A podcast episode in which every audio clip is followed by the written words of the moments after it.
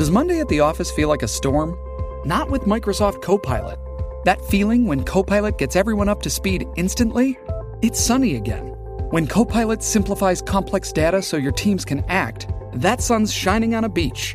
And when Copilot uncovers hidden insights, you're on that beach with your people and you find buried treasure. That's Microsoft Copilot. Learn more at Microsoft.com/slash AI for all.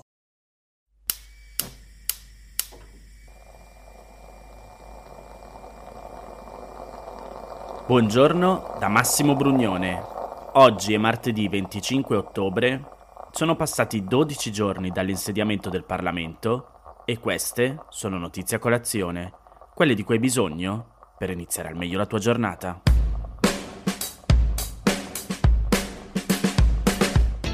È vero che il governo ha giurato davanti al Presidente della Repubblica, ma ancora non sono finiti i passaggi istituzionali affinché possa effettivamente dirsi saldo alla guida del Paese.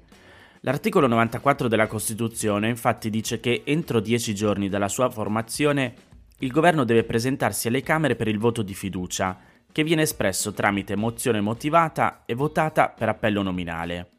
Queste ultime due disposizioni hanno un preciso scopo. Il primo è quello di far creare una stabile maggioranza politica, L'obbligo di motivare la mozione fa in modo che i vari gruppi parlamentari si impegnino, se favorevoli, a sostenere il governo in modo stabile. La votazione a scrutinio palese, invece, serve a far sì che i vari parlamentari si assumano la responsabilità politica personale di sostenere il governo. Oppure no.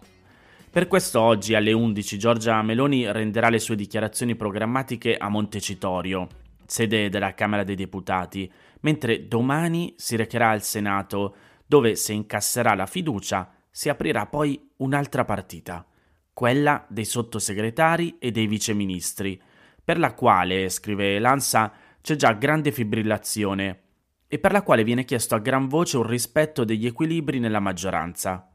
Un equilibrio che tenga conto degli incarichi che sono già stati dati e che viene invocato soprattutto da Forza Italia. Nel partito di Berlusconi, Giorgio Moulet, sostenuto dai giornali di centrodestra, ricorda il disappunto per la scelta di Giorgia Meloni di ricorrere, leggo tra virgolette, all'imperativo e non al condizionale all'interno della coalizione per la scelta dei ministri. E parla dell'opportunità di un passo indietro del neo ministro degli esteri e vice premier Antonio Tajani dall'incarico di coordinatore del partito, così da consentire un'equa distribuzione dei ruoli anche all'interno di Forza Italia. Necessità questa sottolineata anche da Maurizio Gasparri. E a questo proposito si cita l'esempio di Paolo Zangrillo, che essendo entrato nella squadra di governo è pronto a rinunciare al ruolo di coordinatore del Piemonte. Comunque, tornando sul fronte parlamentare, quel che c'è da sapere è che è la conferenza dei capigruppo convocata alla Camera che stabilisce il timing per la fiducia che ci sarà oggi e informa che la commissione speciale che si è appena costituita dovrà esaminare, oltre al decreto aiuti ter, anche quello sulle accise e l'IVA dei carburanti. Nell'attesa però la polemica politica non si placa. L'opposizione, a cominciare da Nicola Fratoianni, attacca il governo per aver scelto come consulente del Ministero per la transizione ecologica Stefano Cingolani. Ma non tutta l'opposizione, a dire il vero, sta attaccando il governo. Secondo Carlo Calenda, l'ex ministro fa benissimo a dare una mano e Giorgia Meloni ha fatto benissimo a chiedergliela. Intanto, prima ancora di ricevere la fiducia, alcuni ministri come Matteo Salvini si portano avanti con il lavoro, prima incontrando il comandante generale della Guardia Costiera e poi partecipando al vertice della Lega con Giancarlo Giorgetti sui temi dell'economia, dalla legge Fornero alla flat tax. Iniziativa che a dire il vero ha lasciato perplessi Forza Italia e Fratelli d'Italia, che la leggono un po' come il tentativo di imporre un'agenda al governo. Comunque, facciamo un passo alla volta. Intanto vediamo come va la prima fiducia di questo governo, anche se dovrebbe essere tutto abbastanza scontato.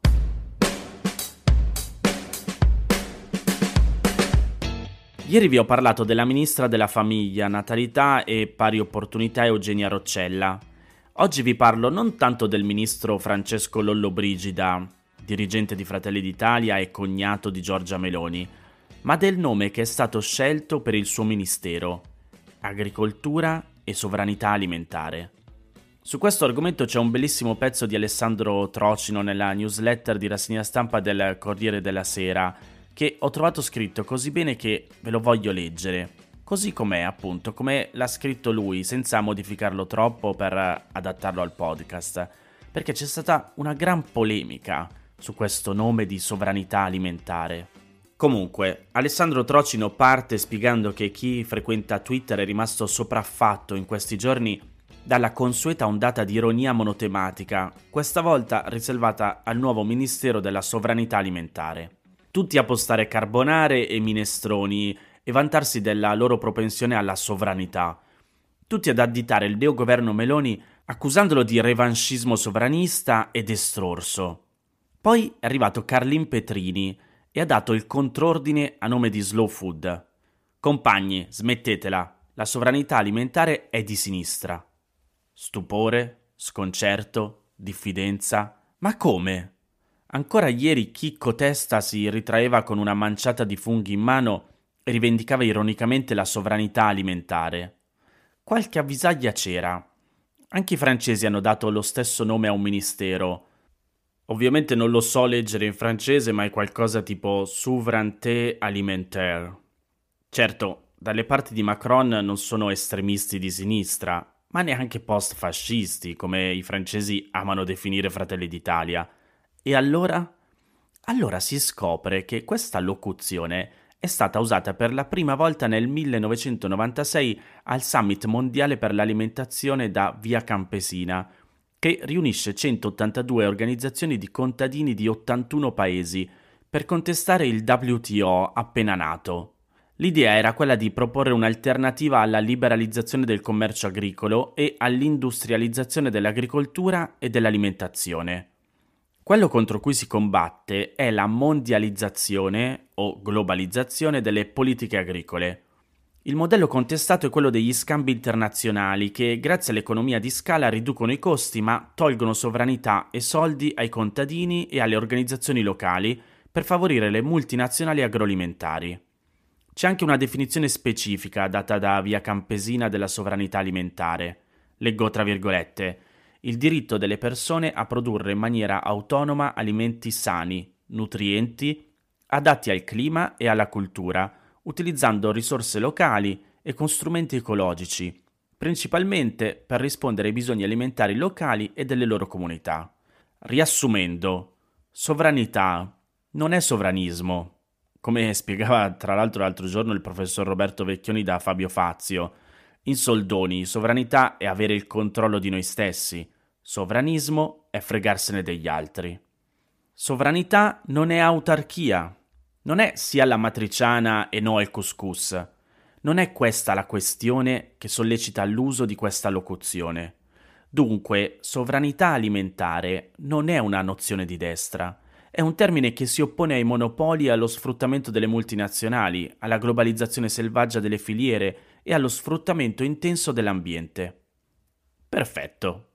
Ma se è così, che ci fa un ministero di destra retto dal fratello d'Italia Francesco Lollobrigida? Il fatto è che le parole spesso sono ambigue. È una fregatura lessicale, sintetizza Alice Fanti della Ollus bolognese Cefa. Evidentemente alla destra è piaciuta la parola sovranità, che infatti ha richiamato in molti lettori il sovranismo. Ed evidentemente c'è una quota di battaglie di destra che possono rientrare agevolmente in questo concetto quella contro il Nutri-Score, per esempio, che coincide con la difesa del Made in Italy. E qui Alessandro Trocino scrive tra parentesi una cosa che si dice molto in questi giorni, cioè del fatto che si debba usare l'inglese per difendere i prodotti italiani, eppure è il nome ufficiale del ministero di Adolfo Urso, quello Made in Italy. Comunque, il sistema di etichettura a semaforo privilegia i prodotti in base a livelli di zucchero, grassi, sale e qualità salutari, ne escono male per esempio l'olio parmigiano reggiano e il vino. Poi c'è la lotta all'Italian Sound. Per capirsi, quando vendono un parmesan che non ha niente a che fare con il nostro parmigiano DOP. Ora, questa è una battaglia di destra? No, come non lo è quella per il chilometro zero che in origine sosteneva Petrini, poi si è pentito. Lo diventa, cioè un, lo diventa una battaglia di destra se un'idea di buonsenso, come privilegiare il pomodoro sotto casa rispetto a quello fatto in Cina, peggiore in termini di qualità e di inquinamento prodotto per farlo arrivare qui, Comunque, se il pomodoro diventa una battaglia autarchica e ariana a favore dei nostri prodotti locali contro il sushi invasore. Il messaggero ricordava che sulla nostra tavola, attraverso la grande distribuzione, arrivano solo 6 varietà di mela, tutte straniere, e nessuna delle nostre 200 varietà autoctone. Proibire le mele straniere sarebbe di destra. Favorire il commercio locale e la biodiversità, invece, sarebbero battaglie di sinistra. Altra declinazione della sovranità alimentare. Gli alimenti sintetici. La bistecca in 3D potrebbe essere utile per arricchire le diete povere grazie al basso costo, ma rischia di danneggiare seriamente gli allevamenti locali.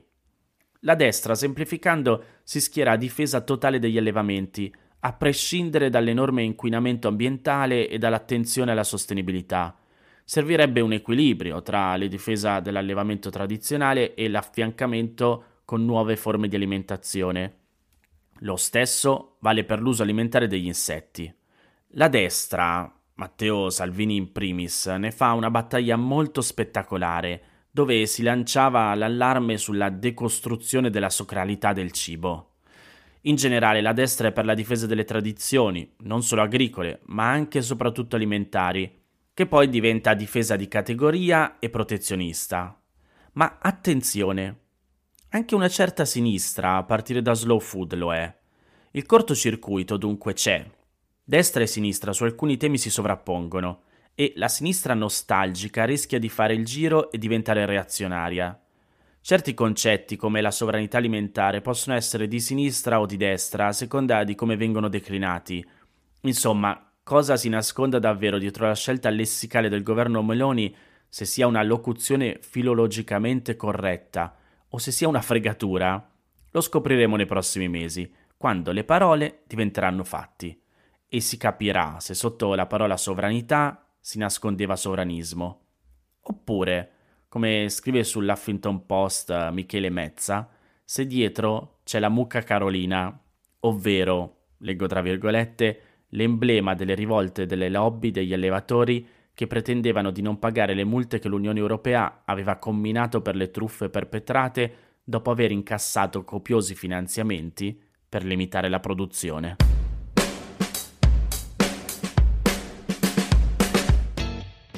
Ieri c'è stata una notizia che è circolata parecchio.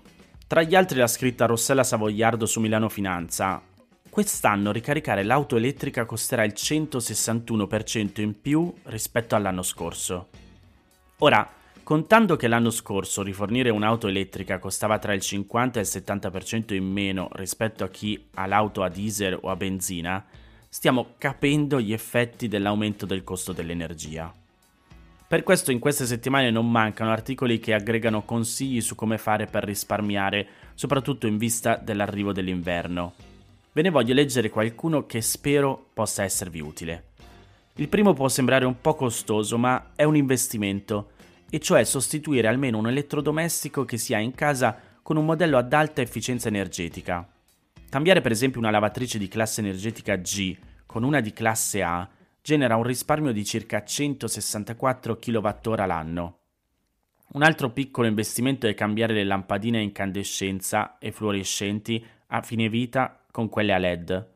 Installarle, considerando che più o meno stanno accese una media di 6 ore al giorno, permette di abbassare del 15% i consumi di partenza. Poi diminuire il numero di lavatrici. Io per esempio che vivo da solo ne faccio due alla settimana e tutte concentrate nel weekend, anche perché pago la bolletta divisa per fascia oraria, di meno la sera dopo le 19 e appunto il sabato e la domenica. Se si unisce per una famiglia il ridurre l'utilizzo della lavastoviglie a una volta al giorno invece che due, si dovrebbe risparmiare fino a 127 euro l'anno. La doccia. A parte il solito consiglio di farla durare di meno, se si abbassa la temperatura della doccia di 3 gradi centigradi può portare a un risparmio del 9% sui consumi di gas. Mentre appunto il taglio dei tempi da 7 a 5 minuti produce un risparmio accumulato del 35%. Oppure, se avete l'abbonamento in palestra, potete sempre andare a farla lì. Anche se mi sto ponendo questa domanda in questi giorni. Cioè, se tutti facessimo così, forse aumenterebbero i costi delle palestre, che forse quindi aumenterebbero i costi degli abbonamenti. E allora così è un po' un cane che si morde della coda. Comunque, Vabbè, a parte questo, il prossimo consiglio me l'ha dato invece in passato mio fratello e ormai lo faccio sempre. Staccare la spina della lavatrice quando non è in funzione può permettere di risparmiare l'1,5% dei consumi annuali. Anche non lasciare la TV in stand-by garantisce un semplicissimo risparmio di elettricità. La potenza assorbita in stand-by raggiunge 1,5 watt e il consumo annuale è di 10,95 kWh. Un altro consiglio che ho trovato è quello di utilizzare le pompe di calore elettriche installate per il condizionamento anche per il riscaldamento invernale. Sono più efficaci rispetto alle caldaie a metano e il taglio dei consumi è di 607 m3 di gas all'anno. Non ho trovato però poi quanto incide sull'elettricità. Quest'altro consiglio l'avete già sentito ovunque, ma comunque ricordiamoci che abbassare il fornello grande del gas a metà della potenza iniziale dopo l'ebollizione dell'acqua per la pasta, è una misura soft che consente di risparmiare il 25,7% del gas richiesto per la cottura. Poi addirittura c'è chi lo spegne del tutto. Un ultimo consiglio è quello di evitare ostacoli davanti ai termosifoni. Mettere tende o mobili davanti è fonte di sprechi perché ostacolano la diffusione del calore. Per lo stesso motivo è importante anche ovviamente non lasciare aperte le finestre troppo a lungo.